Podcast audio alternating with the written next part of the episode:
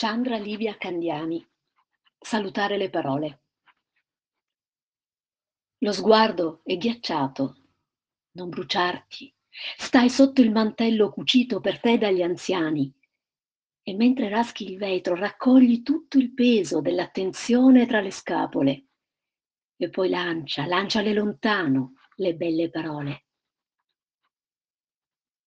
Non voglio parole che mi spieghino e nemmeno che sgroviglino né chiariscano. Non voglio parole che mi riempiano e nemmeno che mi facciano sentire sciocca e con poca scuola alle spalle. Non voglio parole che complichino senza un cuore al centro. Non voglio parole che si diano arie.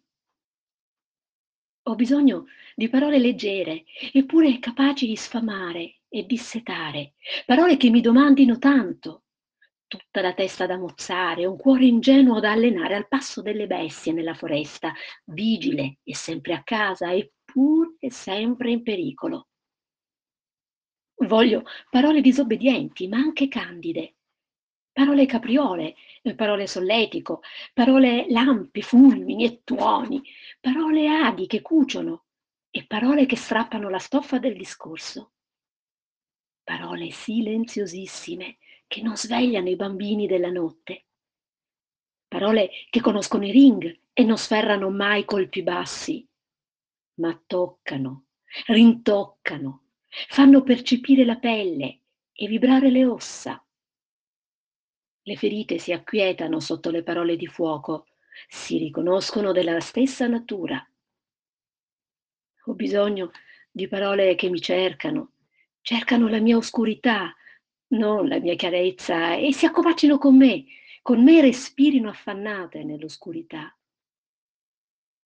Parole che sappiano aspettare, parole che mi diano uno spintone verso quello che ancora non oso sapere.